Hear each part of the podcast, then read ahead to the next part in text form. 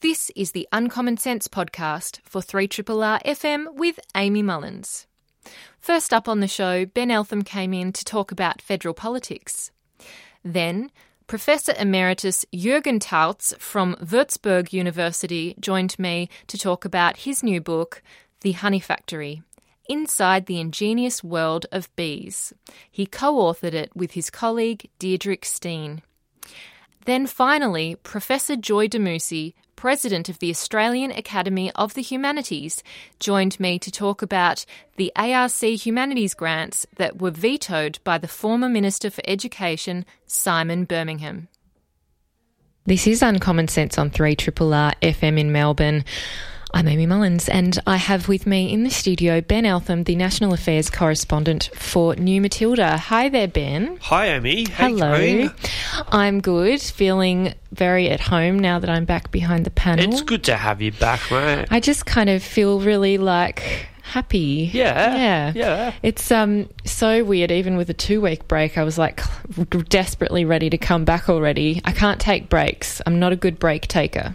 Well, you know, you know, you could, stay in the saddle, mate. Get back on the horse. yes, and all of those, all different... those cliches. Yeah, yeah, yeah exactly. All One right. week at a time. Ah, uh, yeah. Well, you know, we are da- taking it day by day. But um, Ben, let's talk federal politics. There is uh, a lot happening, particularly because of the Wentworth by election having been completed pretty much. Has the vote count actually finished? Um, I don't believe they've finalised the result yet, but um, I think it's, an off, it's a foregone conclusion that Kerryn Phelps will win mm. the Wentworth seat and uh, she'll take up her place as an independent member of the lower house. And she pulled ahead just at the end there because they were worried which way the um, pre poll and postal votes would be going.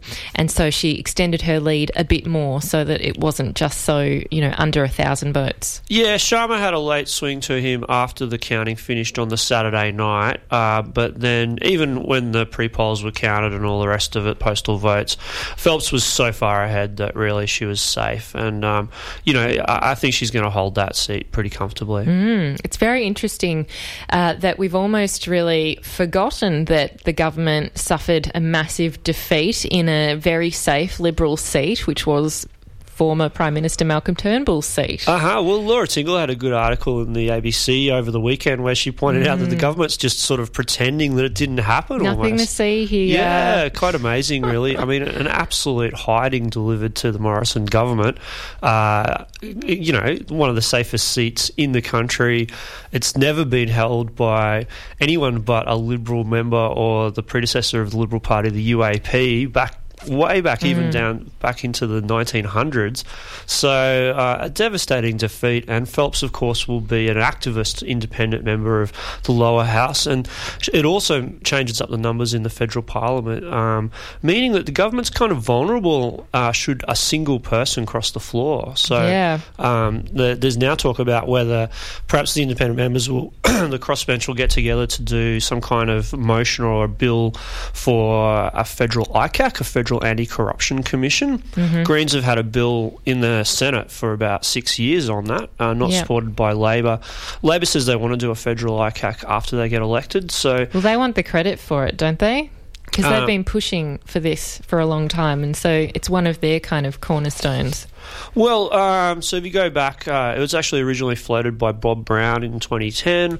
Um, Christine Milne put a pretty detailed bill to the Senate in 2013. Mm. Um, it's been Labor policy for around about a year now. Mm. Bill Shorten gave a major speech in January about it. So um, it is shaping up that we're going to have some kind of federal anti corruption body, certainly, if not before the next election, then after the next election. Well, it's really interesting that you say that now that we've got a minority government essentially they don't command a majority on the floor of the House of Representatives. It is going to come down to this group of independent senators and others, such as Rebekha Sharkie from Centre Alliance, and uh, they've come out and and spoken on the weekend about an anti corruption commission, um, because that is one thing that pretty much everyone agrees upon, um, at least on the crossbench, is that there needs to be an ICAC, a federal one, given that we have state ones, but not anything to oversee our federal Yes, pretty much everyone except Bodies. the Liberal Party thinks we need a federal anti-corruption commission, Hmm. and I wonder why that is. Interesting. Uh, uh, I mean, you know, just last week we found out that the Assistant Treasurer, Stuart Robert, is being investigated by ASIC, the very agency that he oversees as the Assistant Treasurer. So, I mean, you know, um, there's there's all sorts of probity issues at play in the coalition. You mentioned in your introduction the former Education Minister Simon Birmingham has been secretly vetoing Australian Research Council grants. Uh, that's caused a storm of controversy in the university sector over the weekend. Uh, there's all sorts of issues uh, at play, really, in terms of. No, not maybe out and out corruption, but certainly malfeasance, maladministration, Massive conflicts of interest. Like, conflicts of interest. if you're in the business world, you wouldn't get away with that because governance demands that you declare not only actual conflicts but perceived conflicts. Well, I don't know about the business world. Uh, they haven't covered themselves in glory in the financial sector lately, but uh, yeah, well, you know. the AICD course best practice would be that. Right. Well, I can't speak for the company directors of this land, but uh, uh, you know, um, I, I think there's there's a lot of problems in terms of um, an erosion in the standards of, of public management in our federal government. Classic recent example this year is the 444 million dollar grant to the Great Barrier Reef Foundation, basically done over a 45 minute meeting with essentially no public service input whatsoever. In fact, we now know that the the person who really pushed for that grant to be given in that way was Scott Morrison. hmm Isn't it interesting, Ben? And there's another thing that's quite interesting and made a few people shocked over the weekend, which was the fact that we keep shifting money around. And one of the examples of a shift in money was the government uh, has established a drought relief fund for our farmers. And of course, why would you um, get new money for that? You wouldn't. You would take it from another program. So they're shifting $3.9 billion from the NDIS over to the drought relief fund. Why would you do something when um, there was already, I guess, questions around just how well the government can fund the NDIS because they're relying upon having money coming in from taxes to Well, fund y- it? Yeah, I mean, this gets into one of those classic questions of, of budgeting, which is where does the money come from, you know? Um, and, and normally, actually, at this point in any conversation, I have a modern monetary theorist call in and say the government can spend as much money as it wants because it prints its own currency. We'll leave that one aside for the moment. um, not in normal budgeting, um, the government gets its revenue obviously from taxes and it spends it in the way that it sees fit. What it's decided to do here is to take $3.9 billion, I think, from the NDIS and to use it for drought relief. Now, um, the government's obviously entitled to do that, but uh, a lot of people are making some pretty valid points, which is why would you take it from the most disadvantaged part of our community and from an area that clearly is already underfunded, Yep. the National Disability Scheme, in order to put it into drought relief? Couldn't the government simply find the money from elsewhere or take the hit to the the budget. You know, I mean, the the, the budget is uh, rapidly improving in terms of it, they're going to be delivering a surplus probably next year or the year after. So. You know, if it, it wants to spend an extra $4 billion, why not simply budget for that rather than taking money off, you know, some of the most disadvantaged members of our community? Well, it's a continuing theme of this Liberal government is to take money off those that need it most, and particularly in terms of uh, welfare, we've just noted through the Senate estimates that uh, the government had said it planned to conduct a medical review of 30,000 disability support pension recipients every year for three years in order to hopefully, in their mind, pick up people who are now ineligible for the disability support pension and move them onto the much uh, cheaper option, which is Newstart, which is actually for job seekers. Presumably, people who are on the disability support pension are there for a very specific reason. What happened there, Ben? Because the government was kind of caught a bit red faced. Yeah, this is with, of a piece of the government's welfare policy for the last oh five years, basically, which has been to crack down on welfare recipients as basically some kind of undeserving poor, people who are somehow faking it. And, and there was an open rhetoric from the government that it was going to crack down on the disability pension because it thought that people were faking it. Well, they've undertaken a tremendously invasive review of more than 30,000 people on these pensions mm. to see if they really did did deserve them. And lo and behold, yes, they did. They were only able to kick something like 30 people of those 30,000 off the DSP and onto Newstart. The reason is, of course, because it's very difficult to get the disability pension. Extremely, Extremely difficult. difficult. And the government has already put so many barriers in the way of people accessing that payment that it's not surprising that there aren't that many fakers because it's an extremely bureaucratic and difficult thing to be able to access. Mm, and I know that the Gillard government actually started that tightening of the disability support pension. Yeah, I mean, I think something's got to be done about this continuing war on welfare recipients. I think it's disgusting, frankly, the way the government treats people who are unlucky enough to be getting a very, very small payment from the government due to life circumstances, mm. by definition beyond their control. Most people are not doing it because they want the money from the government. um, I mean, you know, the, the, even just suggesting that I think is deeply offensive. Uh, and yet there's this constant kind of punching down, particularly mm. from the coalition government. But Labor's done it too when it was in office. Yeah. Um, well, there's this rhetoric of the dignity of work. Well, what about those people who are unable to work because of their disability or medical condition and can't have that dignity that, that apparently accompanies it. Yeah, I mean, anyone who's sat through a question time in the federal parliament will see some pretty undignified work by our federal politicians. Mm-hmm. So I, I, find that rhetoric, you know, basically straight out of the 19th century Victorian, like a Dickens novel, really. Um, you know, there's, it's there's no place for it in, in a 21st century industrialised society that's rich enough to look after the disadvantaged in our community. And I'd like to see some politicians standing up for people who are on welfare and saying that, you know what, we call these welfare benefits benefits for a reason. Uh, let's celebrate the fact that as a society we're able to offer these to the people who need them. Mm, exactly. And there are a couple of things that have also been coming to light around Centrelink. Uh, I believe that the services there are as many people would already know, a bit subpar. I mean, what's been done to Centrelink under this government, I think, is nothing short of a scandal. Uh, it has systematically defunded Centrelink, withdrawn resources from the organisation to the point where it can't do its job. And we saw that in a graphic statistic of 48 million, 48 million unanswered calls which were revealed at Senate estimates this week. That's the official figure of the number of calls that Centrelink has not answered. Uh, now, clearly, there's not enough funding for Centrelink. Uh, we need more people to answer the phones so that people calling in can get the help that they need.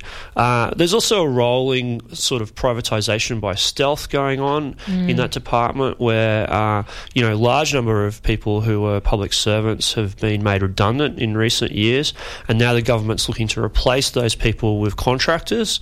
Uh, so, you know, uh, very, very significant questions are being asked by the Labor opposition about why why that's being done, why yep. people aren't being employed under normal public service employment conditions. And that's for um, Centrelink call centres and also front of house. They're trialling that, which is quite disturbing. Yeah, it is disturbing because, firstly, uh, why do we need to pay a private contractor to deliver a public service unless, of course, what's going to happen is that the people delivering that service will be paid less and the service that they deliver will be inferior? I mean, mm. it's hard to believe that one of these corporate contractors like a Serco is going to come in, do the job, and somehow do it better for less money than the public service already does it. I actually just don't buy that. Neither do I. what a surprise. Um, now, Ben, there's something else which is interesting. Um, there are now some people in the Liberal Party who do not have, uh, I guess, the um, same constraints as their colleagues, particularly backbenchers, but I'm thinking of Julia Banks, who has announced she's not going to recontest her seat of Chisholm, which means that she can, uh, I guess, call out the hypocrisy of her own party and of the Labor Party. Um, she did so in a speech in Parliament. I didn't get to see um, how many people were actually present for that speech, but it was some, at least something to see that uh, that some people, uh, sadly, at the end of their career, will stick their neck out on an issue like children um, and their health over in Nauru. Yeah, there's been an outbreak of compassion about children in Nauru in recent times in the parliament. I'm not quite sure what's happened. Maybe they've been pumping some happy gas into the, the air conditioning or something on Capital Hill because, uh, you know, obviously for years and years and years it's been a bipartisan policy by both major parties to inflict as much cruelty on the people that are unlucky enough to have been locked up in these jails, these these detention centres offshore um, to inflict as much damage and, and you know retribution on them as possible with the rhetoric that this will stop the boats, that this mm. will be a d- disincentive to people making the trip to Australia by sea. Um, suddenly, we're seeing people actually suddenly become quite uncomfortable with the level of distress and danger that's happening um, to children in particular in those detention centres. And Julia Banks, the uh, Liberal member for Chisholm, has given a speech where she's expressed, you know, her her discomfort with that and is calling for the children to be moved off Nauru. It's a very late display of compassion, mm. I find, from some of these members who are all too happy to vote for all sorts of punitive measures against asylum seekers in the past. Uh, but I think it's a measure of how the asylum debate has started to turn. Um, and I think this has happened. Uh, because I think the, paradoxically of the success of Operation Sovereign Borders because as the government's been able to, yes, stop the boats mm. uh, largely by towing them back to Indonesia. Um, people have started to become concerned about what are the consequences of that policy. Yeah. Well, as there are some polls out saying that um, that people support, or a lot of Australians support that turn back the boats policy, unfortunately. Um, but that then has meant that they um, are, as you said, concerned about the people who have been detained, who did, um, you know, make it, so to speak, and are on Nauru. Um, Julia Banks called it a detention of the mind and spirit because she said, of course, these people are now not technically locked up, but they're stuck on this island and they are still detained. Um, and it would be wrong to characterise it other otherwise. Um, but it's interesting now that the New Zealand solution has got some traction as well, and also um, that Labor and the independents and crossbench have started to signal they would be willing to consider um, a compromise solution. Yeah, absolutely. There's been talk of you know uh, taking some of these asylum seekers to New Zealand. New Zealand still says that they will take them. The Morrison government has vetoed that. Um, we are sending um, some people to the United States. Uh, so that's happening, that's ongoing. Um, and we are bringing um, very distressed children, particularly mental, mentally ill children, um, to Australia for treatment. Uh, but there's still a very strident rhetoric from the Morrison government that we can't weaken our stance in any any way because that will restart the boats and mm. so on and so forth. And the Labor Party, of course, has taken a, a particularly cynical view in my point, in my in my view, mm. uh, on this, which is basically to try and follow the Morrison government in lockstep, really, so as to make sure they're not seen to be weak on border border protection. Yes, well, there are two real issues that have um, been the downfall of both parties, which is uh, immigration and also the issue of climate change, and uh, we have no real effective climate change policy, nor a really solid energy policy of any kind. Uh, and we've saw Malcolm Turnbull, former Prime Minister, over at the Oceans Conference representing Australia and uh, making some remarks not only about climate change but also about the very odd thought bubble that uh, Scott Morrison had in the last week of the Wentworth by election, which was the uh, idea to follow Donald Trump and move the Australian embassy in Israel from Tel Aviv move to Jerusalem. And uh, Turnbull, whilst he was in Indonesia speaking with uh, the president there, obviously needed to do some diplomatic uh, work, heavy work, to allay their concerns. Yeah, I think there's still reverberations resounding through the Canberra bureaucracy about the way in which the Morrison government hung out that idea of moving the embassy in Jerusalem. We now know, due to Senate estimates, that the Foreign Affairs Minister, Marise Payne, wasn't told about it until almost the time that he was making the announcement. No one in the bureaucracy was told. Mm. Uh, the chief of the ADF was not told, despite the clear security implications of such a move. Uh, so it really was policy on the run. It was a shambles. Um, and there's a lot of bureaucrats who are deeply unsettled by that, um, particularly in the defence establishment, because um, they're used to politicians making all sorts of silly announcements um, in the heat of a campaign on domestic policy. But to make a major foreign policy announcement and a shift in foreign policy, really without any consultation with the foreign policy establishment or the defence establishment, has deeply concerned many of the generals and the boffins up there on Russell Hill in Canberra. So um, there's there's a lot of reverberations within the Canberra bureaucracy, and it, it goes to really the disorganisation of the Morrison government. There still is a Prime Minister on trainer wheels. He's still making a lot of mistakes as he learns on the job, mm. and his government is completely chaotic on a lot of policy issues. And you mentioned climate, that's a good example. There really is no climate policy. Uh, there's certainly no energy policy of any kind of uh, any kind of coherence, really, except to continue on with this sort of rhetoric about fair dinkum power. Now, fair dinkum power is Scott Morrison's new term for dispatchable power. Dispatchable power just means power that can be sent to the grid. Now, that can be power from any electricity source. So he's using it as a synonym for coal, and they're talking mm. about now even like crazy things like indemnifying coal plant operators against their carbon liabilities in order to get one of these new coal plants built. It's madness. No energy analyst thinks that it can be done. No energy company wants to do it. Nobody wants coal except the coalition. It's quite crazy, and this is kind of where they've painted themselves into uh, in terms of their their energy sort of rhetoric. Because in order to sort of um, cater, I guess, to the troglodytes on the right wing of the Liberal Party mm. base. They've um, ended up sort of trying to, to pretend that, that somehow we can have an energy policy in which we will build a new coal plant. And it just isn't going to happen. Well, Ben, they do have coal in their name. As many people would point out. I mean, it just all makes sense. Yes. Uh, it's a branding issue. Lest we forget, Scott Morrison was the man who brought in the lump of coal to Parliament. And you're not allowed props. No, no. So I mean, you know, look, it just it's just totally incoherent. It's chaotic. It's a shambles, and it's no wonder that the Morrison government is slipping further and further behind in the polls. Yeah. Well, you did mention Laura Tingle's piece, uh, which I really highly recommend everyone read. It is so scathing and brilliant. Uh, it just really calls out exactly what's happening, which is pretty much nothing. Um, but one of the quotes that I really enjoyed reading, and I'm just going to quickly find it whilst I'm, if I can find it. There we go.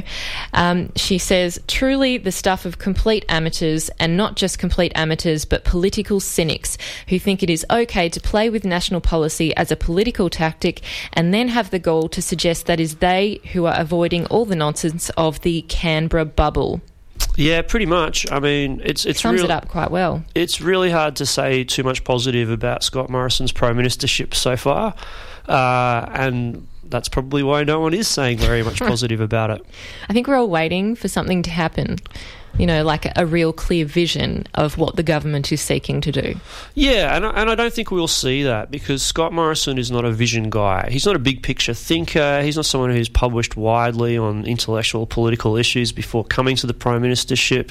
You know, he's a marketing guy, and I think his approach to the prime ministership has shown that you need more than that. You actually need substance uh, as well as you know snappy little uh, phone videos and, and, and, some of the social media that he's been doing since coming to office. Um, and you can't paper over the big picture challenges that face Australia. You know, climate mm. is not going away. You know, Australia's signed up to Paris. Uh, the world is getting warmer. Uh, our energy system is rapidly transforming. You can't wish these, un, you know, these things away. They're, they're, they're going to happen no matter what you what you do. So the challenge of any responsible government is actually to face those challenges and to make policy about them. Absolutely. That's a good place to finish, Ben. I think we could keep going for hours, I'm sure, but we won't because um, I have more interviews. Um, I'm looking forward to hearing Joy talk about yeah. the, the, ARC stuff. Well, I really want to cover that in some detail. So she um, she did put out a statement just before the weekend about it, and it was very strongly worded. So um, rightly, many academics across all areas and disciplines are very concerned about what this signifies. Don't like it, it's really the humanities are targeted, but you know, even the Academy of Science has put out a statement saying this is ridiculous.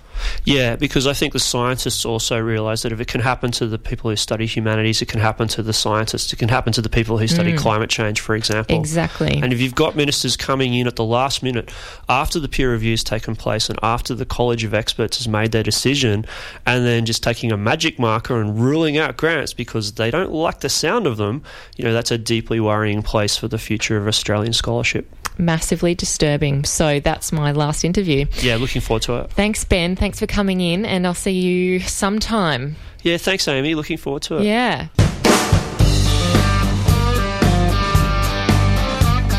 Triple R, not for everyone, for anyone.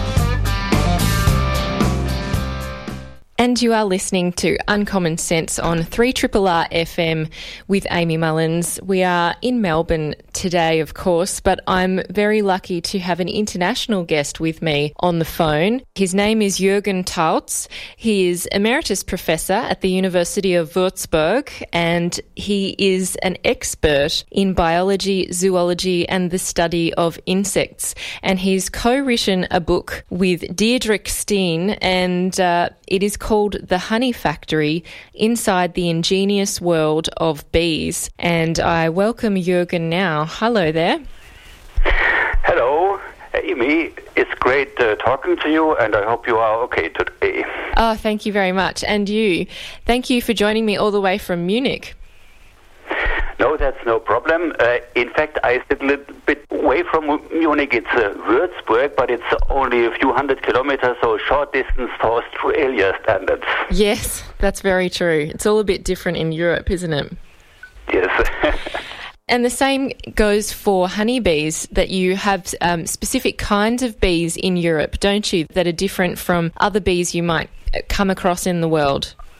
Yes, so the uh, term bees is, uh, from a zoological perspective, not very uh, well identifiable. So we have uh, like uh, solitary bees, which are bees which do not make uh, colonies, which live for themselves. Then we have so-called stingless bees, which uh, are native at uh, your country. So, and in, in fact, about 40 years ago, I studied them in uh, Queensland in Australia a little bit. And then we have the uh, real honeybees, which have not been native to Australia, but they were introduced by the uh, people which uh, came to Australia. And uh, honeybees uh, make colonies, big uh, colonies, and details about which we may speak a bit later, I think. Yes, because uh, honeybees have been used by humans for many, many years, and you do start the book talking about how humans initially, when they were trying to take honey from hives, would almost really destroy the beehive um, and the, the colony that they were interfering with just to access the honey um, as a source of food. It's really interesting that beekeeping and the history of beekeeping has evolved over time.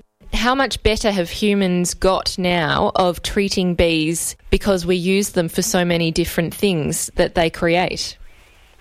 So, since uh, millennia, uh, two products by honeybees have been collected by humans. It's uh, honey as a food and uh, wax as a very important material for different purposes. And uh, in the beginning, uh, humans went out in the uh, woods where wild honeybee colonies uh, were living in hollow trees or in the cracks of rocks.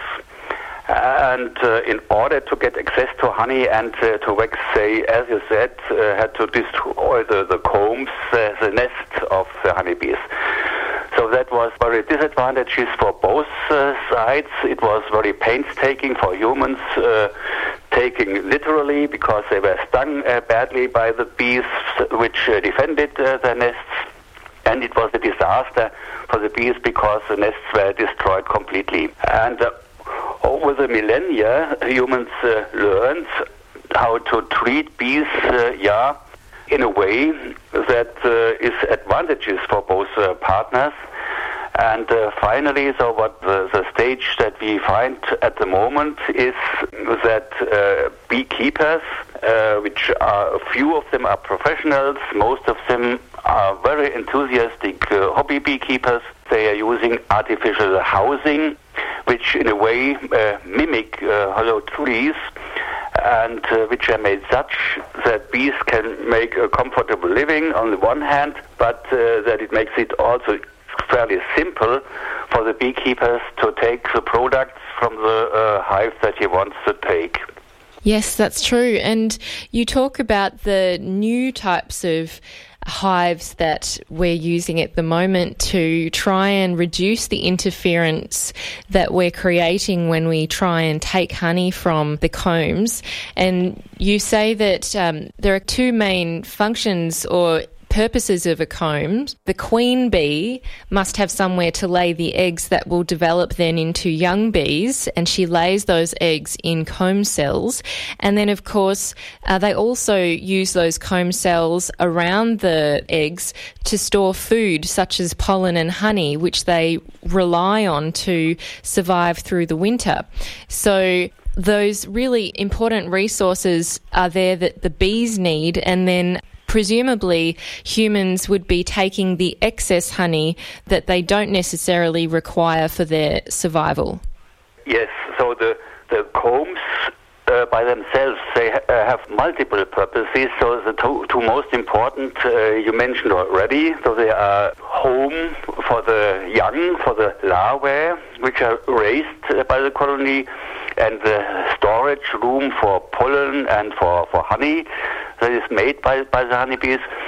But uh, the comb also serves as a telephone net, if you want uh, to call it like this. So honeybees inside the nest live in total darkness, and uh, in order to communicate, they use uh, very, very, very slight vibrations uh, they create as signals and that run across the combs and spread messages between the members of a colony. And there are much more functions of the comb, but uh, they are less interesting for the beekeeper. They are more interesting for the bees by themselves. And just as you say, the less uh, destruction humans do to these combs, uh, the less uh, stress it is for the honeybees because in order to rebuild and to fix the combs, they even have to produce the material by themselves. So honeybees, uh, different to us humans, do not take material out from nature to build their home, but they make it by themselves. So they produce the wax by themselves, and uh, this is a very painstaking business. And uh, the less they have to do it, the better it is for the for the uh, bees. And it's really interesting the way that uh, you describe how bees construct their comb, because um, you talk about the fact that from the age of about 10 days, a young worker bee is able to sweat tiny wax plates from eight small groups of glands on the underside of her abdomen. How do they construct the comb using the wax because you talk about the fact that the comb is very, very stable and that they are essentially building a very strong structure, almost like pre stressed concrete. Yes, so there are different, or, there, are, there, are, several aspects which are really astonishing about combs. So one you mentioned already, it is uh, extreme stability, therefore. Uh, lightweight uh, structures which have to be very stable are imitating the combs of honeybees, like uh, in, uh, in, in, in, ships or airplanes, for example. Um, and, and what is also amazing about uh, the combs is the almost crystal-like uh, regularity. So the angles are perfect and the, the length of the walls are perfect and everything is perfect like in a crystal. And this made great uh, people like uh, Johannes Kepler, the uh, famous astronomer from the Middle Ages, um, almost 500 years ago, to formulate the notion honeybees must have a sense of mathematics that they can make such uh, regular construction. And uh, now today we know due to modern technologies that allows us to investigate in great depth how honeybees uh, make these st- structures to know what's really going on. So honeybees uh, in first hand build the cells uh, as uh, cylinders, so their own body is the basis around which they build their own uh, cylinders. Um, and uh, they pack these cylinders very densely together and uh, then they creep inside these cylinders and they, they heat them up. So honeybees have the ability to create body temperatures up, up to 44 centigrades, which is really amazing. And at this uh, temperatures, the wax becomes soft and starts uh, kind of melting and flows uh, by itself into this regular structure. So it is not that the bees uh, first hand create this hexagonal cells, they start creating round uh, cells, but by warming them up, uh, the cells by themselves uh, in a way of uh, self-organizing uh, process, the outcome is, is then this crisis that we see. Yes, and you say that combs need to be not too hard and not too soft. And the idea of temperature, as you said, is very important that bees can create and regulate the temperature inside a hive to make sure that the comb is of the right temperature. How do they do that, and what is the right temperature for a comb to exist in? Okay, so the uh the region inside a honeybee colony uh, which needs to be uh, regulated very, very precisely is the brood nest. So honeybees uh, during their life uh, undergo a development uh, we know from butterflies. So we have a caterpillar, then we have a pupa, and finally we have a butterfly. And in honeybees, very same route of development. We have larvae inside the bee nest. We have pupa inside the bee nest, and then finally, uh, the adult honeybees are hatching. And uh, the pupa, the pupal stage, lasts for uh, yeah, around uh, 10 days. And this is a period in which the, the nervous system of the final honeybee is developing. The brain is developing, and it is interesting and I think fascinating that the honeybees need for the for the brain development almost the same temperature which is our human body temperature. So uh, we humans are running at around uh, 36 centigrade, not because our heart and lung and kidney, but because our head had, had to be has to be uh, uh, warm as this, our brain has to be warm as this, and the brain development of bees needs the same temperature. And uh, the honeybees create this temperature, this heat, by the strongest machine each honeybee uh, possesses, which is uh, the wing muscle musculature, so the flight the flight musculature, the muscles which moves the wings uh, when honeybees are at, at uh, flying around, and uh, so what, what, what the honeybees can do is what maybe some people uh, listening to your to your broadcast have done at driver's license examination, which is um, they push full acceleration and do not uh, release the clutch. So bees can, uh, in, a, in, a, kind of detach their wings not uh, really losing their wings, but decoupling the wings uh, while they're running their flight muscles, and uh, so they do not uh, uh, fly away but stand in position. But the flight muscles are heating up uh, greatly, and this temperature is then spread in the in the brood nest to neighboring cells in which then pupa are resting and waiting for, for getting uh, warming up. Bees can regulate this temperature uh, extremely precise. In their antenna, they have uh, sensory cells with which they can measure temperature to amazing uh, precision. So they can detect temperature differences of 0.05 centigrade. And uh, if they note, uh, notice that it's too warm or too cold, then they compensate. So if it's too cold, I just explained they are heating it up.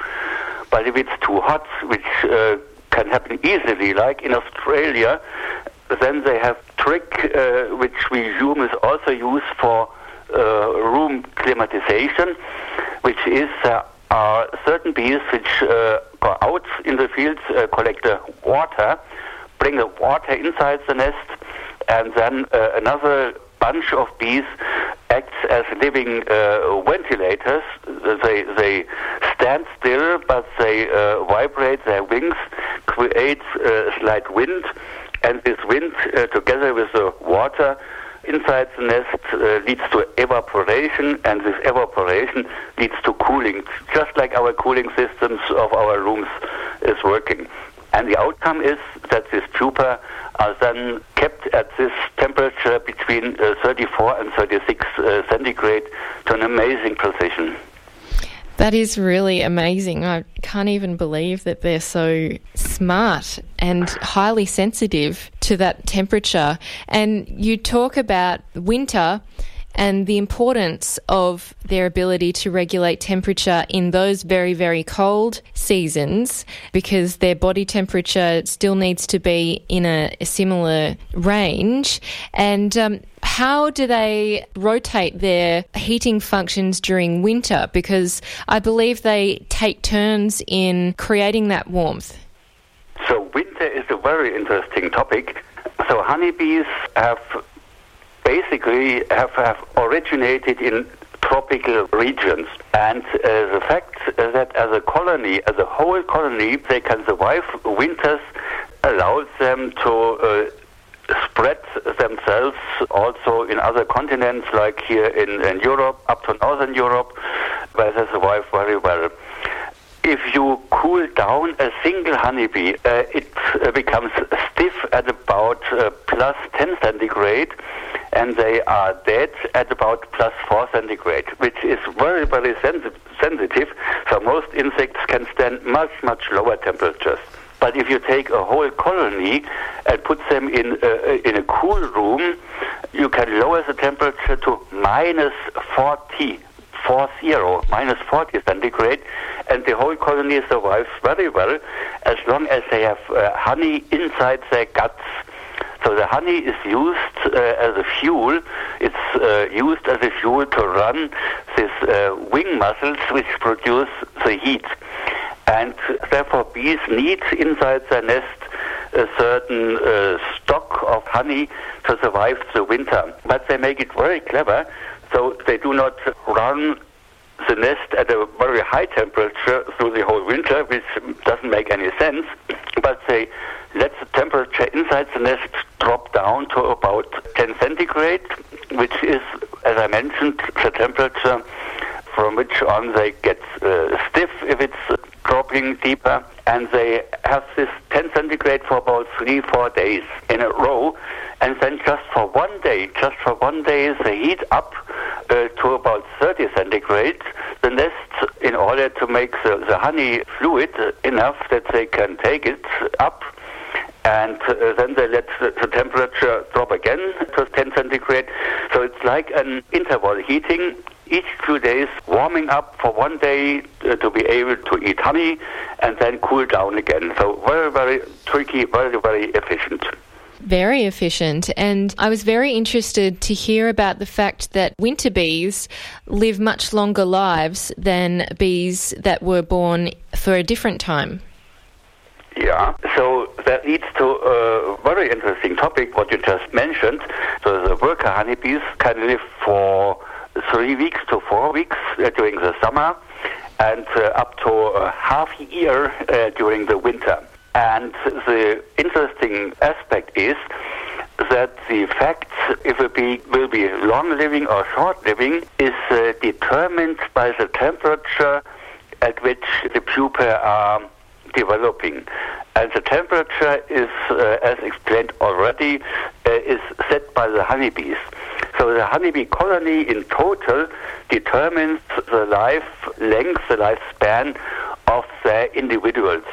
So if a bee pupa is raised at more like 36 centigrade, it will be a short-living honeybee during the summer.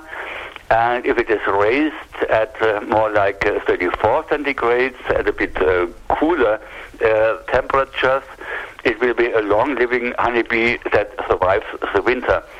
So this is a wonderful and yeah, it's a very subjective notion, but uh, in my opinion, the most wonderful example of so-called epigenetics, which is that environmental conditions determine the outcome of the genetic program. And in this fascinating case, the honeybees create their environmental conditions by themselves. Yes, well, maybe we'll get to epigenetics in a minute because that's a very interesting topic as well. But I would like to know, while we're on the topic of creating different types of bees, how does a queen bee get created? Honeybee colony uh, has just one female individual which is responsible for reproduction, which, which is a queen. So, a queen is not born as a queen, so we have no princesses, uh, so to speak, but it's uh, created by the colony, by the way it is fed. So each young larva in the bee colony gets a food which is made by the bees themselves. So inside their body, they have uh, glands which make a substance beekeeper call royal jelly, and all larvae for the first three days get uh, royal jelly as a food, but only one larvae gets uh, long life royal jelly exclusively, and this one will become a queen. And how do they access royal jelly? Where does that come from? Yeah. Royal jelly is created by worker bees, uh, by young worker bees, which have not started their foraging activity outside the nest yet, they have to eat pollen. So pollen is a very important basis for creating royal jellies uh, in glands uh, which are in the head of these worker bees. So they have to eat pollen and they digest the pollen and from the pollen components then royal jelly is created and then they can regurgitate uh, this and uh, feed it to the larvae. Mm. And the queen goes on a very important journey after she's become mature. She leaves the hive and is accompanied by a group of bees from the hive. And um, you talk about that as being on an, a nuptial flight. What happens in that nuptial flight, and why is that flight very important? Honeybees are sexual animals like most animals and they have to mate in order to produce offspring. And uh, this nuptial flight is done by virgin queens out in the field, accompanied by uh, worker bees, which are experienced with uh, landscapes. They know where to go, and they go to so-called uh, drone congregation areas, which are locations where virgin queens from different colonies and drones from different co- colonies uh, gather together, and the uh, virgin queens are then mating with uh, yeah up to 10, 12, 15 drones, and by that they get the reserve on, on sperm. They then are using uh, through their whole life to fertilize eggs. So they're only once in their life go on such a mating flight, and following this uh, for up to five years, six years, they then can fertilize the eggs, which means uh, honeybees long before us humans have invented uh, tricks uh, how to keep uh, sperm fresh and lively. Mm. And just how many eggs would a queen bee lay in her whole life? So one can calculate. So uh, during summer season, per day, each day, she gets about 2,000 children. So per day, she lays about 2,000 eggs over a period of, let's say, uh, 30 weeks. And uh, she can do this up to five years. So 2,000 uh, times 5 times 30. it's definitely a big job. But you did, It's a lot. yeah. But you do say that that is really the the main role of the queen bee is to be the mother who is laying the eggs. Yes, so this is the exclusive role of the honeybee queen. She has no different function, just egg laying, egg laying, egg laying. And once the sperm uh, reserve is uh, used up, as soon as she has no sperm left, uh, she then is expelled from the colony or killed by the other bees because, uh, yeah, she cannot then fulfill their major and uh, sole function.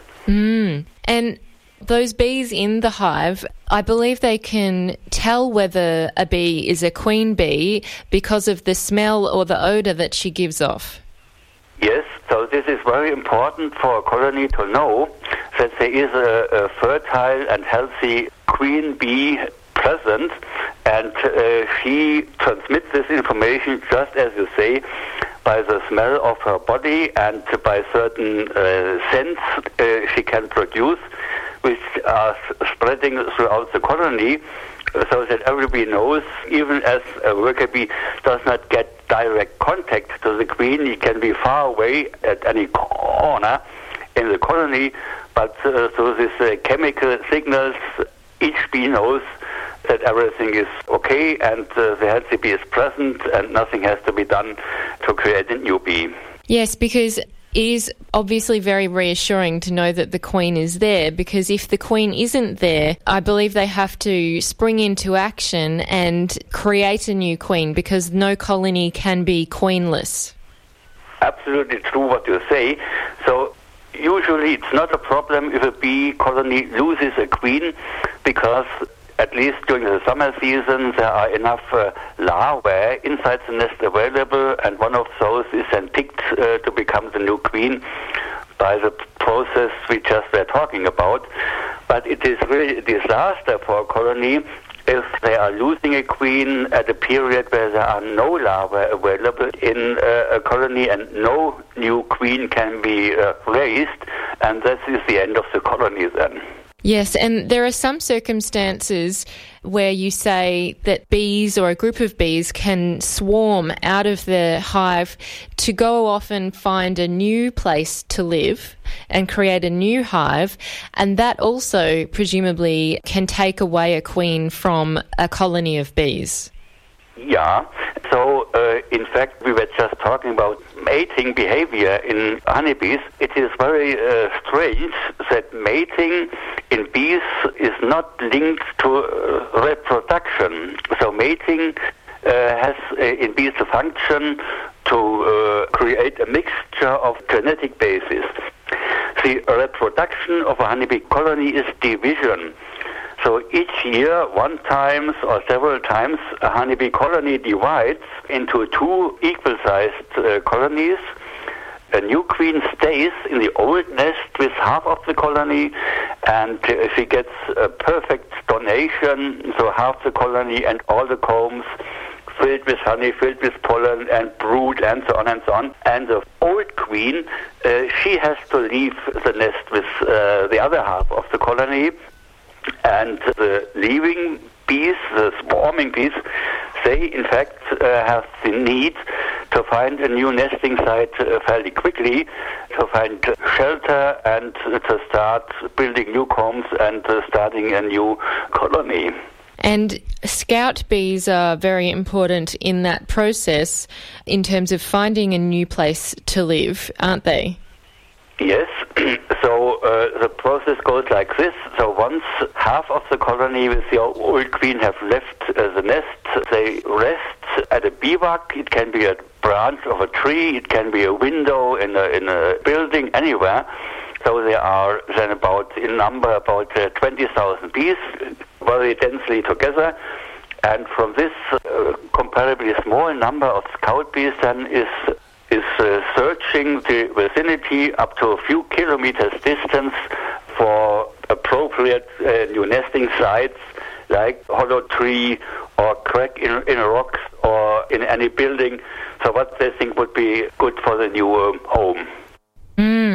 Let's talk a little bit about the male bees because they aren't really the main feature of a hive. They um, have a very limited purpose, and it's really interesting to think that really the majority of the worker bees and all the other bees that are in the colony are female and work collaboratively together to um, survive and create honey.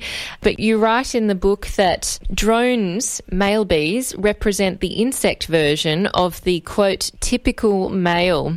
And I thought it was very interesting the types of characteristics and behaviours that drones, uh, the male bees, exhibited compared with the females. Could you talk a little bit about some of the interesting characteristics that the drones have when they are born? Yes. So back to the beginning of this question, how you formulated it. So indeed, honeybee colony most of the year is a purely uh, female institution. So humans, uh, feminists, are very happy about to see that societies can function perfectly well if they are run and ruled exclusively by females. um, but occasionally, once a year, uh, a small number of drones uh, is created because they are needed for mating. And the drones originate from eggs which are not fertilized. So the queen can, by laying the eggs, determine if the bee that will come out from this is uh, female or male. So if if the egg is fertilized, so if a sperm is added to it, and uh, you should imagine the micromechanics inside the bee queen, yeah, that allows uh, either a sperm to get access to the egg or not. And if the sperm get access to an egg, then a female uh, will result, and if it does not get access to an egg, then a male will result. Which means that old queens, which have no sperm reserve, uh, start producing exclusively drones, and they are useless for the colony, and therefore the old queens are killed then. And the drones have only function is yeah to mate with uh, the queens uh, during this nuptial flight. And otherwise, they are useless uh, consumers inside the colony. They are fed. They are allowed to eat honey as long as they are needed. But after a few weeks uh, in summer, once these nuptial flights have been taken place, then these bees, these drones, uh, are expelled from the hive. They do not get any more to eat. And uh, those which do not leave voluntarily, they are even uh, stung to death. So they are treated then not very kind by the bees uh, once they have fulfilled their function. Yes. And it's really interesting that you say that the drones are quite slow and lazy in their evolution of their behavior because they don't, when they become bees, immediately get to work and start cleaning the area where they were born like the female bees do. They actually kind of sit around for a while, as you said, and wait and let other bees clean the area. Yes, absolutely true. So, so drones are totally lazy, so they don't participate in the important needs and functions that run such, such colonies. They, they just don't do anything, but they are accepted as long as they are needed as a sperm deliverers. And as soon as this is done, they are kicked out of the colony. And you highlight the fact that a drone can carry about 10 million sperm cells in seminal glands in their large abdomen. So that's a, a very large number. When they do fulfill their function, do they end up transferring that number of sperm cells across? So this is a very interesting aspect that you just mentioned. So basically, a single drone would have enough sperm to complete what the queen is needed through the whole life. But the queen is mating with quite high number of drones, not because uh, a single drone has not enough sperm, but in order to get a good mixture of sperm from different fathers. So inside inside the bee colony, all bees have the same mother, which is the queen, but uh, they have different fathers.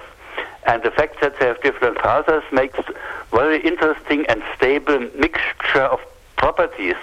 So they are different. These are different inside the colony. So some can do this function better than other functions. And this differentiated mixture makes the colony very stable. It's uh, maybe interesting to mention that drones which are mating are mm, yeah not very happy uh, about this because they, they die during the mating process.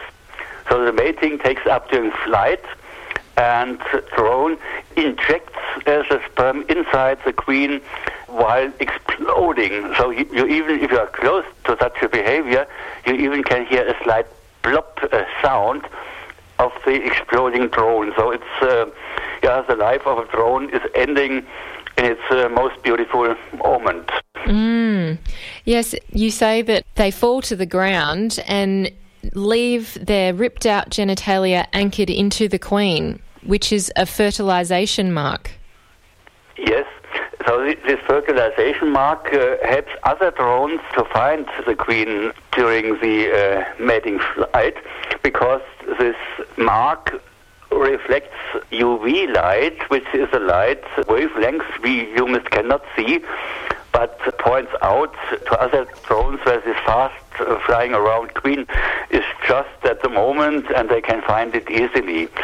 So it's again a case of very close uh, cooperation uh, between bees, even between bees of different colonies. And talking about cooperation and collaboration, you talk about the fact that, quote, a community of individuals dependent upon one another whose achievements cannot be attained by single individuals, but instead are based on communication and cooperation is, from a biological perspective, a super organism. And so, what you're suggesting there is that um, a bee colony is a super organism.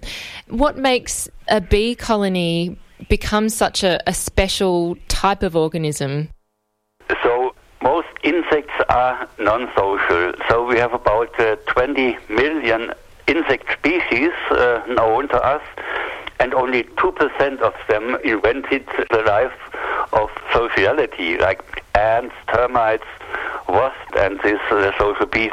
So non-social insects do not communicate about other things like uh, mating. So they just mate, and then they have no business to do together anymore. It's totally different with social insects. So social insects can, as a colony, as a superorganism, can perform each important duty simultaneously. So a colony can simultaneously build new combs, defend against enemies, collect food, create good uh, climate inside the nest, and so on, and so on, and so on, because there are experts which are doing this. And the big advantage of such a cooperation is that they are very flexible, they can react very quickly to needs from the environment, uh, to good or bad weather conditions, and so on and so on, uh, solitary living animals cannot do. So, like uh, a locust has no chance whatsoever to have an influence on their living conditions. But social insects create their own living conditions, and such have reached a summit in evolution uh, like we humans. And so, if we talk a little bit about how they communicate, which you were just saying is part of their, their way of being social, you do talk about the fact that they can't hear, but that they can feel vibrations. How is it that they sense those vibrations and do their waggle dance, which is one of the ways that they can communicate different types of information? So the vibrations are very important ways of signaling inside the nest uh, across the combs. So the combs are like a telephone net for the honeybees, and they sense the vibrations through their feet. So in their feet and in their legs, they have very tiny sensory cells which react to tiniest uh, amplitudes of movement of the walls of the comb, and these movements are created by sender bees which uh, produce signals, like in the context of the waggle dance uh, you, you, mentioned, and they are picked up in the darkness of the nest uh, by other bees through their legs, which are interested in learning what the sender bee has to, to tell them. Yes, and I was really fascinated with the way you talked about and wrote about the fact that you know, we often would think about bees as kind of waking up in the morning, heading outside to go, you know, fly around and see if there are any beautiful flowers that they can get the nectar from. But they don't necessarily have such an aimless type of approach when it comes to seeking out nectar and uh, pollen and doing their jobs, do they? They actually have a set group of bees that go out and do that and then come back and communicate where the rest of the bees need to direct their attention. Yes, the internal organization of such uh, superorganism is extremely efficient. So they don't do more than they have to do, and they do not less than they have to do. And the question is how this outcome is created, and the communication is one very important link. So bees, for example, if they realize that the honey reserve uh, inside the colony needs to get refilled, then there is a certain group of bees, uh, scout bees, which go around in the landscape and look for blooming trees and flowers and, and so on and so on. And once they found them, they go back to the nest and uh, through the uh, famous waggle dance indicate to other bees some messages. First, they tell them that they have found a new uh, and interesting food source and second, they give a rough hint where about out in the landscape, out in the field, this new uh, reserve is located. And then they continue going back and forth between the new food source and the hive. And this way, in combination of the rough information through the waggle dance and the precise information in the field. So bees continue to be social also out in the field. They also communicate out in the field. Very difficult to study. We know very little about this. But that finally then leads new recruits exactly to the spot where the dancing bee is coming from. And I remember that you also mentioned that odour was a very important way to also communicate a certain direction Yes, so let's uh, look at the situation. We have experienced bees which know where a new food source is located, and we have non experienced bees which do not know this yet. And uh, so there is a continuous exchange of information between these two groups, which finally then leads uh, also the new uh, recruits to the spot. And the beginning of this chain of information exchange is a dance inside the dark nest, and it continues out in the field because the experienced bees release a pheromone, which is a scent uh, they produce inside their body, which then uh, the non-experienced bees follow and they get pinpointed exactly to a spot which can be kilometers away from the hive. Mm. It is fascinating the way that they use their senses. And one of the other senses that is also very different from humans and which you describe in the book is how they see, and that they have two different visual fields, one for the right eye and one for the left, and that there is a broad area of blindness in between. And what I was really interested in was that the way they receive signals or visual cues is that they are very pixelated and that each eye is made up of 6,000 small single eyes how on earth does nature create such a complex being, but also then what can bees see that humans can't, and, and what makes their visual perception so special? Vision in honeybees is very, very interesting because you should imagine that uh, the way how plants attract bees, the way we also find uh, flowers attractive is made for the sensory world of the honeybees. So when we donate flowers to people we like, we are parasites on the sensory world of the honeybees. Flowers are by nature created such that uh, they fit perfectly to the visual world of the bees. And um, just as you say, so one property of the visual sense of bees is that they do not see pictures like we do, but very roughly pixeled. Just imagine that one, one single eye of bee has about 6,000 pixels, and a camera in a smartphone has uh, millions of pixels. Yeah, so it's a very, very rough picture they create, but this is compensated by quite a number of other properties uh, we do not have. So one, one property is that bees can see wavelengths from the sunlight we do not see. It is uh, UV light. UV light is a very short wave light following uh, blue light that we see, and the next wavelength is then UV we do not see. Bees can see this, and not only UV light, but they can uh, identify polarized light. Polarized light is a light which on the sky creates a pattern we do not see. If you look up in the sky in Melbourne uh, during a sunny day, you see a blue sky and nothing else.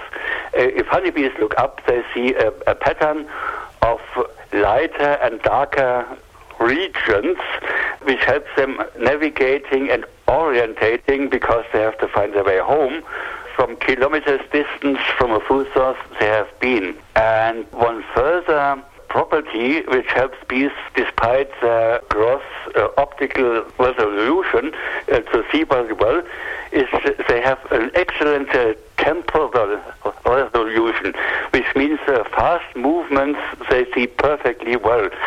So if a honeybee finds their way into a cinema, in the cinema, they do not see a movie, but they see the single frames, which we humans do see as a movement, but bees have such an excellent temporal resolution that they see frame by frame. And all these things uh, taken together helps them finding flowers, helps them navigating, helps them seeing each other out in the field, and uh, yeah, just to make their living.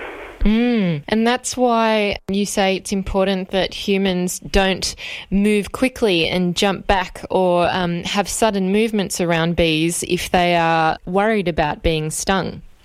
Yes, that is true for bees and, as, uh, and for wasps as well. Fast movements, they see excellent. So if a honeybee is flying around your head, and you shift it away with slow hand movements. Uh, the, the, bee has no aid to find your head precisely. But if you perform fast hand movements to push away the bee, the bee uh, says, Thank you, now I know where to go.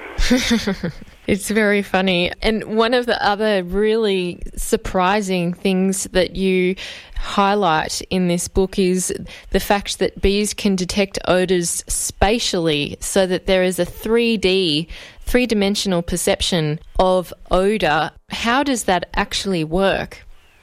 So we have no idea or we have no chance to put ourselves into the position of a bee and try to imagine how a bee would uh, would experience a world of smells in 3D. So we know that bees can do this from behavioral experiments when we study bees in experiments where they have to solve tasks in which 3D smell plays an important role and we know it from a study of the brain of the bee. Inside uh, their heads, they have uh, special regions in their brain which are specialized for uh, detecting smell. And so, from studying such neuronal bases of smell, we also can make these statements. But as I said, it's impossible for us to imagine how a world would be in which you could even smell spatially it's really hard to imagine that and have a, a, big enough imagination to even conceive of what that would be like. And you, you, talk about another great feature of bees that have really been discovered in the laboratory or scientifically, as you've been referring to, and that a lot of scientists have found out that honeybees can learn certain things and have longer term memories. Yeah, so the intelligence of honeybees is really amazing.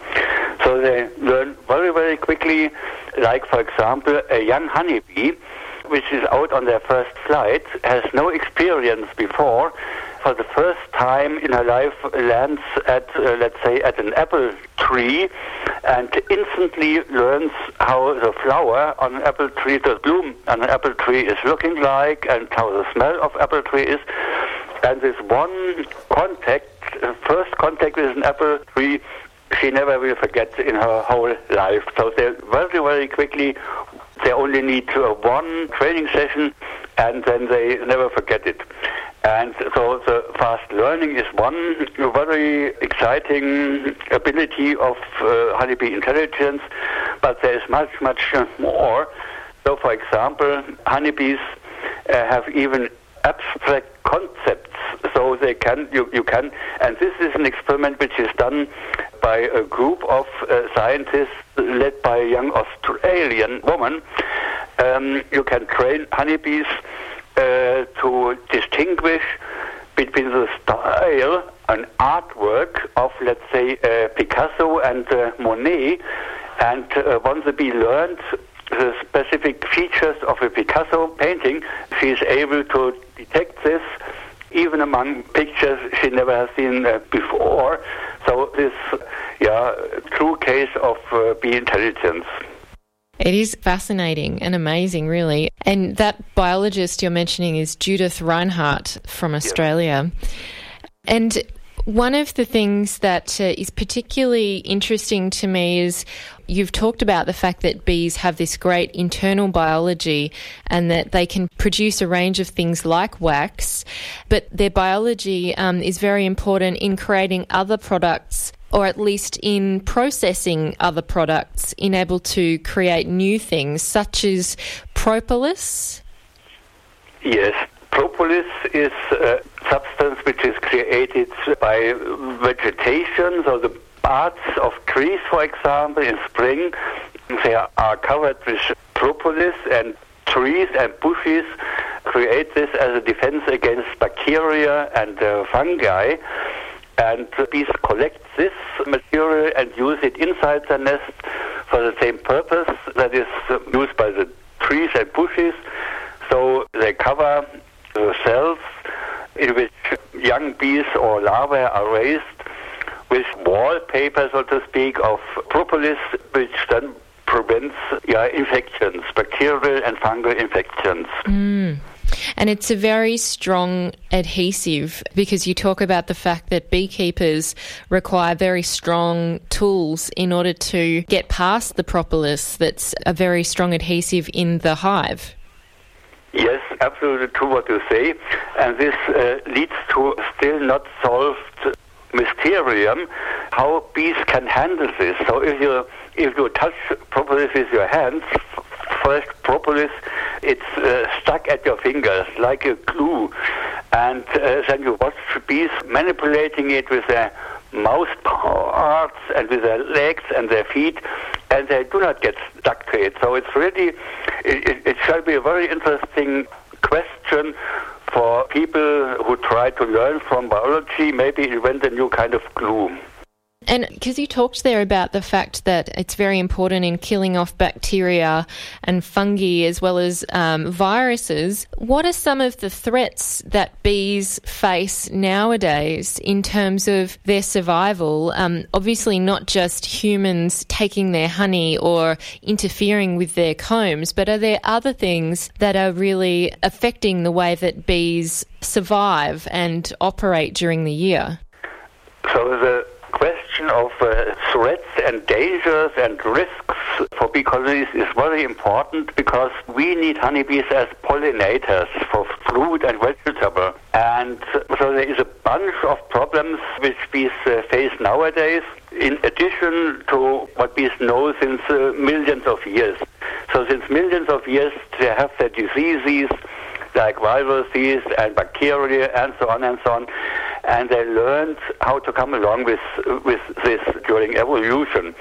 But nowadays there are new problems for the bees which they have not been faced before with, like mite called varroa. It's a small animal related to spiders, about one to two millimeters in size, which uh, lives in good uh, harmony with Asian honeybee uh, species, and from there it was transferred onto honeybee species we and you in Australia are working with, which have not been known before, and this is a big, big problem for the honeybees and for the beekeepers.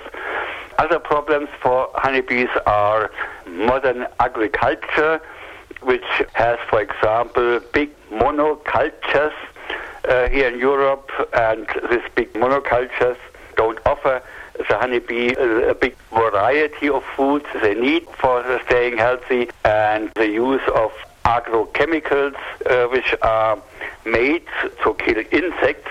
And as uh, honeybees are also insects, they are also hit by those. So it's a bunch of problems which altogether yeah, are not too fortunate and makes it necessary to think about what can be done about it and what solutions can be put up to reduce all these problems uh, for honeybees. And you do talk about the fact that there are even a range of chemicals that um, don't immediately kill or harm bees, but over time can become lethal and build up. Yes. So, chemicals and honeybees is a very complex topic. As I mentioned, uh, no one should be surprised that honeybees are killed by chemicals which are used by farmers to kill insects, yeah, to kill those insects which uh, destroy our food. Mm. And as, as soon as bees get in contact with these poisons, uh, they also get in trouble. And but it need not to kill the bees instantly, but they carry these chemicals back into their hive. It is collected, uh, it's going into the wax, and from the wax maybe into the honey, which is then also a problem for us as honey consumers. And it can kill the larvae inside the colony. It can reduce the immune system of the bees, which makes them more sensible against uh, bacteria and viruses.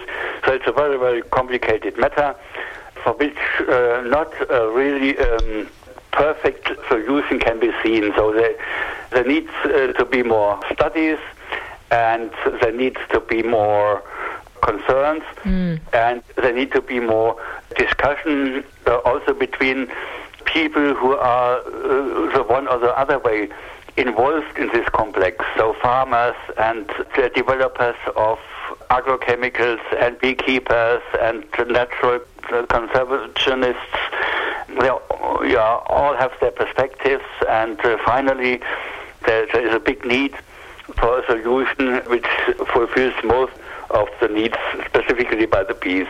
Yes, and if we talk a little bit about the wild bees, you say that there are about 560 different species of wild bees just in Germany, and that they also have a very special function and that um, they have a highly specialised need and they really look at very specific plants and pollinate those plants. So, presumably, you know, we need to also think um, beyond honeybees and look at the solitary or single bees that you also describe. Yes, it's um, absolutely correct what you say, and uh, one can even put the scope a bit wider. It also affects uh, most other insects uh, and bird species and reptilia species and so on and so on and so on. So basically our nature, our biosphere, which is our home, the home of, of us uh, humans, it is not uh, safe any longer. And we have to do a lot about to prevent really disasters and catastrophes. And the honeybee, in my perspective, is a perfect how shall I say, instrument to uh, make people aware of all these problems. And when we find uh, people like this, highly motivated and uh, very impressively working beekeepers, uh, which take care for their bees, then automatically you take care for all other uh, living individuals around. So whatever you do for the good of honeybees automatically is good uh, for solitary bees and automatically is good for birds and reptiles and so on and so on and so on. That's a really great point. And you do raise a bit of a moral or ethical dilemma when it comes to humans and our interaction with honeybees and provide some of the most, I guess, extreme examples of where humans are manipulating honeybees for their own commercial gains, which is, um, as an example, in America, you describe um, how bee colonies are put into trucks and driven around the whole of America. They can sometimes travel up to 12,000 kilometres every year, and they're put into these different locations, as you say, to pollinate different food types that are growing in America. Do you think this is a very a wider problem in other countries and that there needs to be more regulation around how we utilize honeybees? To my knowledge, it's only such extreme uh, in that case you just uh, described. So here from my uh, uh group of co-workers, we are very well linked uh, globally to a lot of uh, institutions, nature conservation institutions and beekeepers and so on and so on and so on. And I am not worried about that most of them treat bees in a very respectful manner and uh, are mo- motivated very much not to gain as much profit as possible from the bees, but really to respect them as a very important link in a complicated natural network and also to, to accept uh, how we depend on the bees.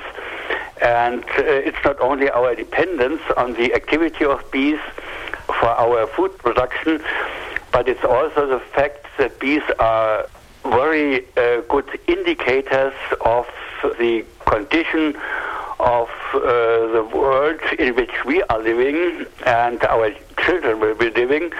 And um, when organisms like honeybees give us signs uh, that they come in trouble, we really should think about uh, what we are doing to ourselves. Mm. And you raise there a great point that there are many, many passionate beekeepers who uh, have a very strong emotional connection or bond with the bees that they um, work with and look after, and um, that that is something of a, a strong passion or hobby for many people around the world. Yes, so uh, I don't know the number for Australia, but in, in Germany we have about uh, 100,000 passionate beekeepers. Uh, globally, I think it should be about 30 million, but I'm not really sure about this number. And they are now so important, their uh, activity is so important because the world in which uh, the honeybees are living is not the same like uh, 30 million years ago but we humans shaped it such uh, that bees now need our support to make their living. We don't find enough hollow trees. We don't find enough diversified food for them, and so on and so on. So uh, honeybees in modern societies, human societies, depend on humans as much as humans depend on the bees. That's a really lovely way of putting that. Thank you, Jurgen. And before I let you go, um, there is something that's been very, very important in Australia. I'm not sure whether you've seen the news from here that there have been many cases where the honey that we're collecting from honeybees has been combined with other types of syrups in order to boost the number of honey that we're essentially selling to consumers. And um, that German labs, such as uh, one over there called QSI, have been playing an important role in testing the honey that uh, Australia is producing to see whether any of the honey products that are being sold in supermarkets, for example, are 100% honey or whether they have other undisclosed products in them.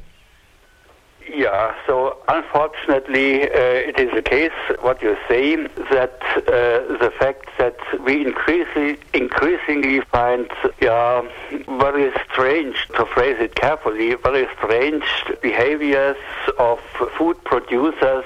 So they also do not stop at honey. Yeah, so it, mm. you see this with, with meat and with vegetables and with fruit and so on and so on. Always uh, to be led back yeah, to uh, maximization of profits. Yeah, and it's it's horrible. It's it's very bad because honey is is one of the oldest perfect, uh, perfect food for humans. Yeah, even before humans uh, invented the fire and stuff. I mean, honey I- existed uh, since uh, the beginning of mankind, and I'm sure that our uh, ancestors uh, millions of years ago they thought they are in paradise when they when they hit a nest of bees with uh, honey compared to the, the other uh, foods that they had by this uh, times.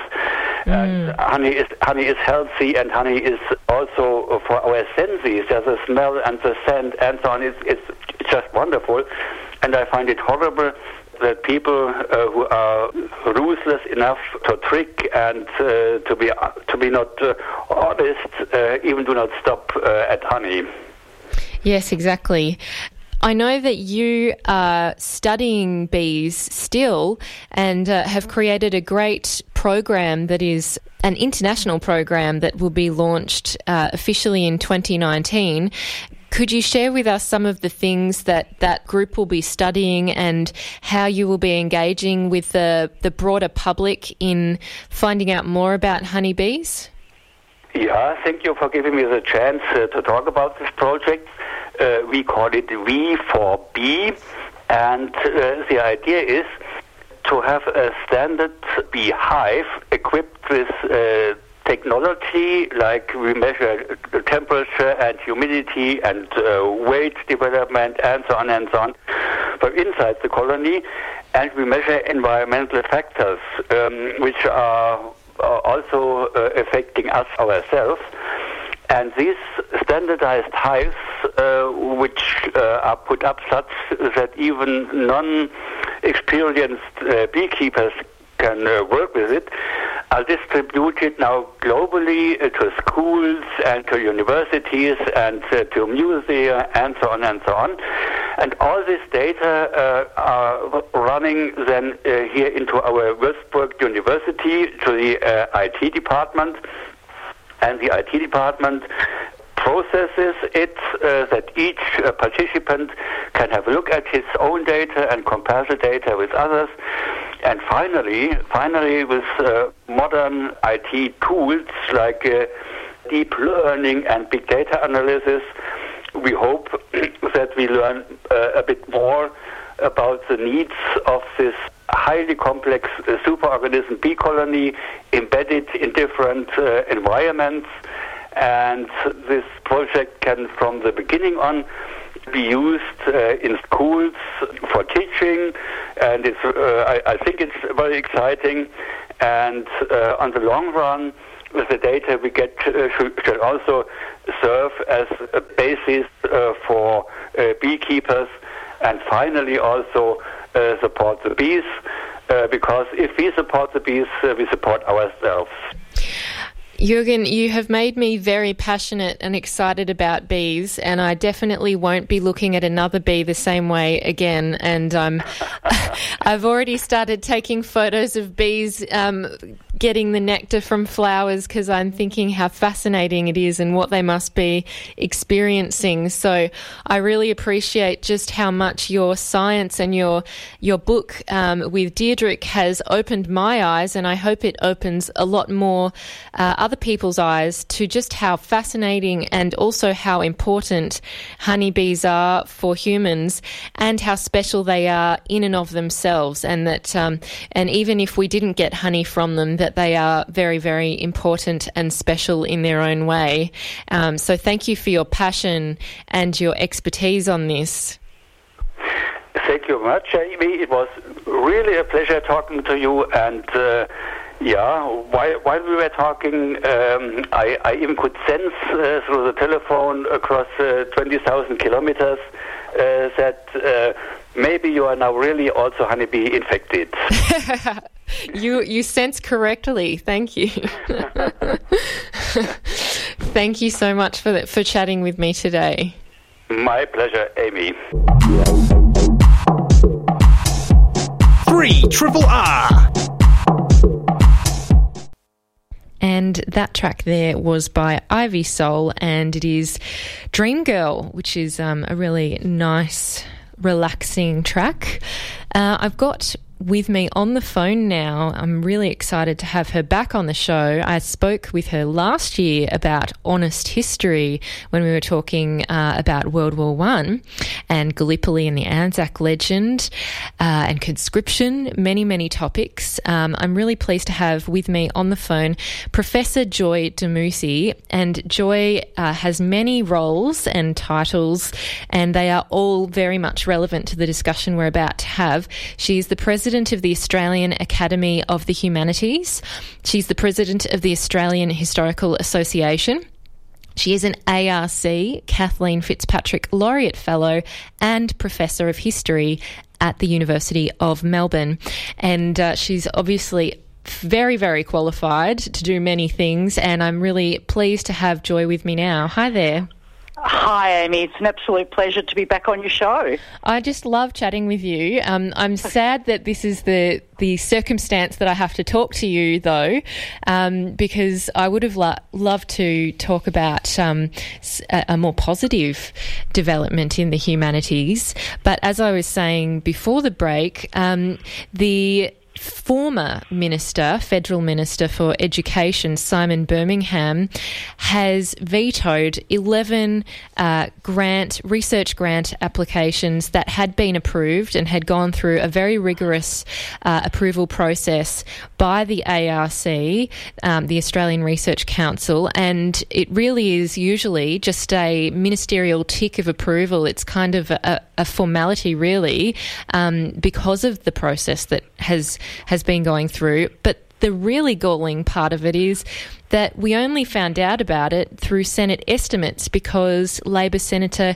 Kim Carr asked the question. If he hadn't have asked the question, we wouldn't have found out. I mean, what was the um, response, first of all, in terms of the reaction from um, scholars, particularly in the humanities? That's right. Thanks, Amy. Yeah, so the response to um, Senator Birmingham's intervention and veto of research uh, grants was real outrage, and it continues as I speak. Uh, I mean, professional associations, uh, scholars, and researchers from right across the research community in Australia have expressed absolute outrage and anger at uh, what is what amounts to um, a, a, violation of academic freedom. Uh, so, as you say, an intervention by a minister is is is usually uh, is very unusual, but it's also typically a, a formality to approve grants going forward and being funded, because as you say, Australia has one of the most rigorous and robust peer review assessment processes in the world. And this one act has created such damage to Australia, to that, but also to Australia's international and national reputation. So there's been, um, as I say, outrage from across the sector, from researchers, from vice chancellors, because of course universities uh, are affected, as well as, of course, the uh, researchers themselves. So it's right across the board, and it's it's really disturbing if this becomes a um, pattern of behaviour. It's, yeah, very disturbing. And I mean, if we look at past precedent, uh, it has rarely happened. Once it did happen that we know of in 2004, 2005 by Education Minister Brendan Nelson. Um, but even then, the fact that um, we only just heard about this now makes you wonder has this been happening and no one asked the question? Well, that's true, Amy. I mean, one can never know. I believe Kim Carr, though, did ask at Senate estimates whether there had been any intervention in the last five years before this, and apparently not. So we, we have that on the record. But as you say, uh, it's not the first time. Brendan Nelson took it upon himself to veto a number of applications in 2004 and 5. Our understanding um, of that situation was that there are only a handful. 11 grants, $4 million is a substantial number of grants and a substantial uh, amount of money. So this is not insignificant. I mean, it would have been obviously important if it were one or two but we are talking on a scale that's really quite significant in terms of intervention and vetoing of of research in this country. Mm. Well, I mean, let's talk a little bit about the significance of some of the categories of research. I know that the, the category that it, all these researchers are applying under is humanities and the creative arts, but then there are different types of um, awards and fellowships that you can apply for. One of which um, is the Future Fellowship, and that is a, a, really massive career milestone for any academic to receive a Future Fellowship, um, and it really sets them up, doesn't it, for their career? Absolutely, Amy. So I, I think um, we have to remind ourselves. Uh, just how extraordinarily uh, competitive this process is, how um, the, the, highest and the top quality applicants uh, only receive this funding. Um, and, you know, it's a career, as you say, milestone to, to get one of these grants. Uh, there are different layers, levels of them, as you say. Uh, early career uh, is the DECRA, what we call the DECRA. A mid-career, if you like, is a future fellow. And then you've got what we call the Discovery Project. So there are different tiers of um, schemes that the ARC offer for researchers, uh, for, particularly for early career, mid-career um, academics this can be their lifeblood, it can be their life support, it can be their, uh, you know, a real stepping stone to actually building an academic career. So we can't ever underestimate just how important these, these schemes are and these fellowships are for um, budding academics. For the more established scholars, it's the discovery, and they're no less significant. Um, they are really important. If you want to conduct research in this country, you need funding, and the Australian Research Council is the, the, the, the way you do it, and applying to them is the way you do it. So they're competitive, they're incredibly prestigious, and for 11 of these to be uh, knocked back by the minister has damaged and will continue to damage people's prospects in the future. So those affected are really um, suffering enormously from this act. Um, we can't underestimate that at all. Uh, so I think that needs to be kept in perspective as well. This is a really serious um, action by a minister uh, on a range of levels, uh, not least of which uh, affects scholars directly trying to build their careers. Mm, it's really an excellent point. And um, one of those early career researchers, Mark Steven, has now moved overseas and is teaching at the University of Exeter in Devon in the UK because he did not receive um, that grant for which he had been approved by the ARC. And it was really um, even more galling, I think, and humiliating um, that. Uh, a lot of these researchers thought they weren't good enough and had been told that they were not in the top 10%. Um, and uh, that sorry that they were in the top 10% of unsuccessful proposals and La Trobe vice chancellor John Dewar has said that quote the feedback stated that the application was not highly ranked this was untrue and profoundly misled the university and researcher involved and that also i guess highlights the fact that if you apply for these grants and you're rejected, you're thinking you're not good enough, and your university may think you're not good enough and that your research isn't highly rated by your peers, and that may have flow on effects. That's right, Amy. So um, this is kind of an issue that's now being raised around the, the feedback given to applicants. Um, and I think this does undermine everything that the ARC stands for in terms of defending a robust system, defending a transparent system, defending a system that is, um, you know, as I said earlier, world renowned. Now that we've got these mixed messages, now that this has come to light, it's really uh, damaging in terms of challenging challenging that robust peer assessed process that we and the ARC rightly prides itself on because it is a you know stellar um, peer review process. So I think um, this is now starting to um, raise a whole range of issues, and as um, as Vice Chancellor Dewar has indicated in his public statement, universities are, you know, increasingly becoming very angry about this this information that was misinformation, apparent misinformation to the candidates or applicants. So, yeah, I mean, I think this is becoming really uh, a serious issue. Um, so, you know, I think Birmingham's action has raised uh, a crisis in confidence in, um, you know, what a minister can potentially do to undermine a system that um, has been working very well and has has all the hallmarks of an outstanding research funding body. So his actions, I think, uh, are undermining that, and I think that's that's a very serious act for a, a, a minister to to to do um, with with that damage in, in, creating that damage in his wake. Uh, so you know, it's it, you can talk about the ins and outs of the application. The problem is, however, this action is a bigger issue. It addresses a range of other issues, academic freedom included, I'd say. Yes, well, it really does amount um, to a, a, form of censorship because, um, and, and it seems like it's intentional because Simon Birmingham tweeted on the 26th of mm. October, so that's last mm. week, he said, quote, I'm pretty sure most Australian taxpayers preferred their funding to be used for research other than spending $223,000 on projects like like post Orientalist arts of the Strait of Gibraltar. Do you disagree, mm. Senator Kim Carr? Would Labor simply say yes to anything?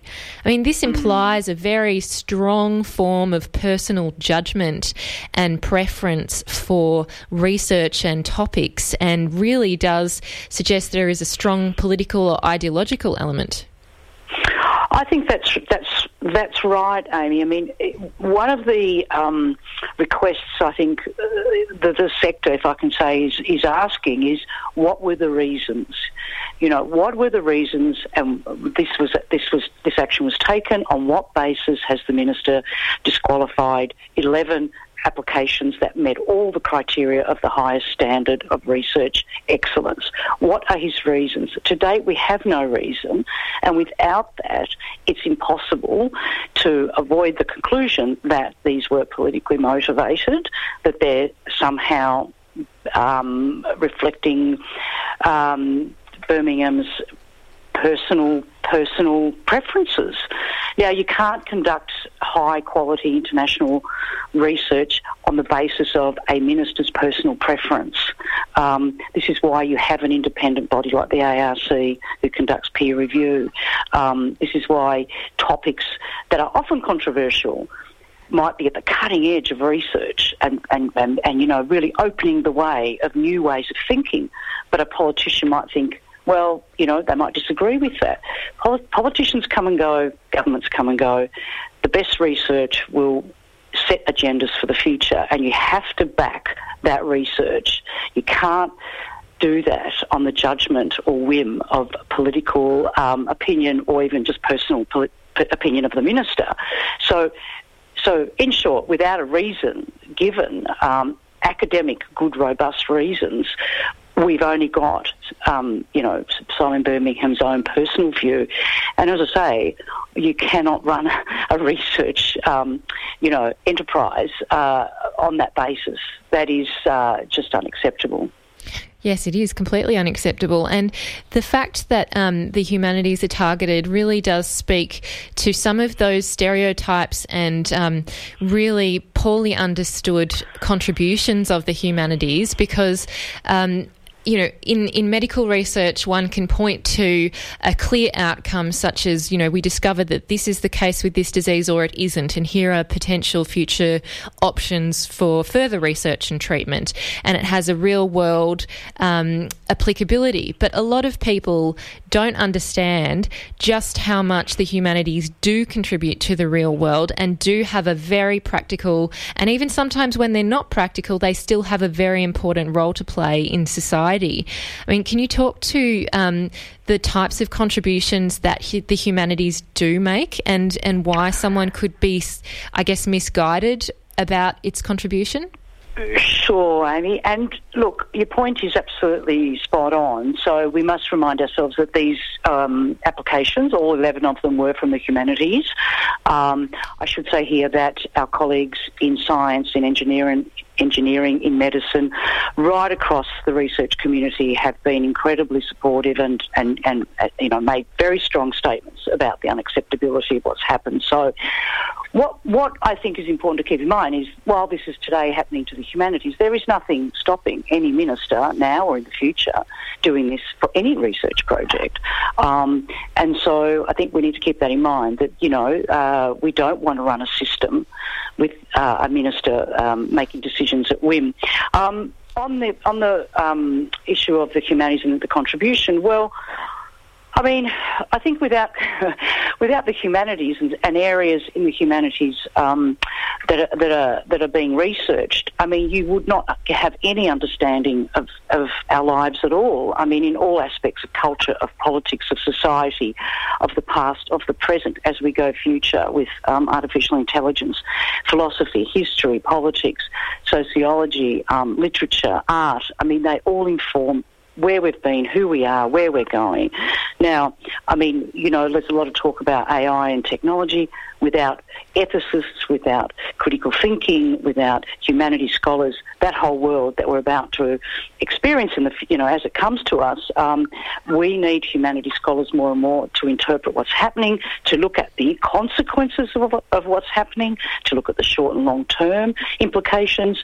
I mean, you know, this is what makes us human. It makes it, it, it, allows us to, you know, interrogate our identity, to to look forward, and to be critical. And I think, um, I mean, they're very broad statements, but I think without humanities, um, we wouldn't know um, who or what we are or where we're going. Um, and I think in terms of the, the, the if I can say, the process of selection of Birmingham's choices, if I can put it that way, uh, they seem ad hoc, they seem scattergun.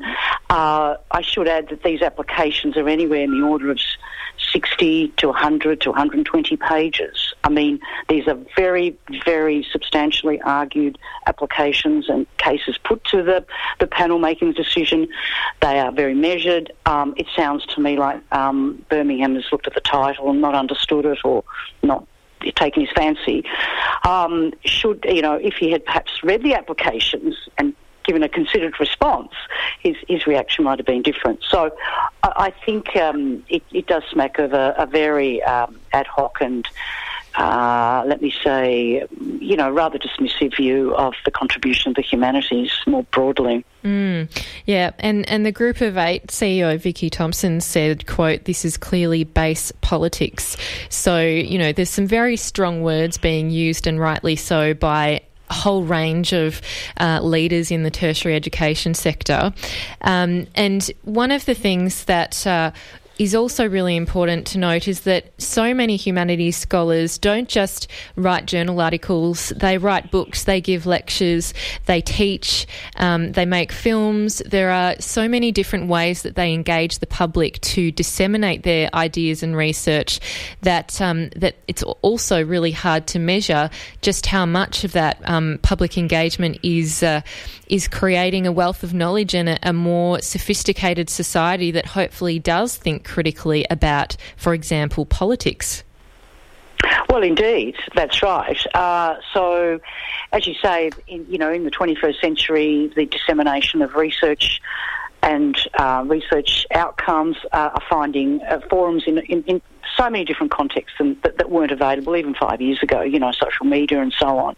Um, so, you know, humanities scholars are very engaged in that space, very engaged in uh, uh, totally connecting with you know, public discussion, public discourse, public events, um, various media outlets, and so on and so forth. I mean, you know, I think uh, if you sat down and looked at it in any given week, you could see um, where humanities academics were engaging, were commentating, were were part of the public debate about all sorts of issues. So, you know, I think um, there is a real uh, uh, disengagement. I think with that issue, just a real, even dare I say, ignorance about about how central humanities research and scholarship is to any society. Mm. And do you think there is any chance of recourse? Because, I mean, it's really the fact is he's not approved $4.2 million worth of research that hasn't gone elsewhere, I believe. Is there any way to rectify the situation? Well, um, that's a very good question, Amy. I think um, various commentators have asked and you know requested that the funding be reinstated. Now, that is a matter, obviously, for the government, for the ARC, and for other bodies to to discuss. Um, I think um, the researchers obviously would like that, and, and certainly those of us um, in the in the humanities research community would, would want that, and we do want that. How realistic that is, or whether that will happen, time will tell. But there have been many calls for that to happen. Uh, it's a substantial amount of money, particularly in the humanities area, and uh, I think um, that that's it's it's important that question be asked, and I think important that that issue be pushed further. Mm. And Joy, I know that you're going to be chairing a discussion later this afternoon um, for the 30th year anniversary symposium of the Melbourne Feminist History Group. And uh, I just wondered if you had, um, I guess, any insight or background into how that particular group has played a role um, in society and particularly around Melbourne. Thanks for that, Amy. I can put a plug to that. So yes. on this afternoon from 2 o'clock um, up here at the University of Melbourne uh, in Arts West um, in the North Wing, room 553. Um, and this is a, uh, a, a, wonderful milestone that I think um, we've reached, the Feminist History Group. Uh, how has that group and, and those over the years who participated in it affected um, our world? Uh, I think the scholarship that's come out of over those three decades has been transformative, not only for the history profession, but also in understanding such a central role women, women and gender have played in, you know, uh, understanding society, understanding who we are, and, uh, you know, looking at these issues um, analytically, they're issues that are still with us today in a more contemporary fashion, um, but looking at the past and looking at the present and the future and seeing how issues of, you know, as I say, gender and also women's role have been vital to that. That might today, 2018, sound a little familiar, but uh, it's taken 30 years really to build that scholarship and turn society into that direction of thinking and the importance of that sort of scholarship as we move forward. Yes, it's certainly become, you know, part of the main mainstream in terms of scholarship, at least more mainstream than it was at the beginning. Indeed, absolutely, and I think it comes back to this question we are discussing about about the humanities scholar, um, you know, importance of it. Um, there are many uh, debates in the in the workforce and, in society in general um, today around women's role and women's place and women's um, you know, in politics, there are very few of them. Mm. Uh, we might ask why, and, and their treatment of women and the treatment of women in politics hasn't been exactly what you might call stellar. So, you know, all sorts of issues like that are still with us, and that's come about. The question being raised and the debates that are had come about through these sorts of forums, you know, forming and scholars publishing and researching in these areas. Exactly. Joy, it's been really wonderful to speak with you and thank you for bringing that group to our attention. And I hope people can head on down to Arts West, which is the new home for the arts. Um, it's next to the Baillieu Library and uh, it, it goes until 6 pm. So from 2 till 6, um, you can head on down and take part and listen to the fascinating discussions and celebrate uh, feminist history. Thanks, Amy, and thanks for the opportunity to speak to you today. Uh, it's been a great pleasure. Thank you so much, Joy. This has been a podcast from 3RRR 102.7 FM in Melbourne. Truly independent community radio. Want to hear more? Check out our website at rrr.org.au.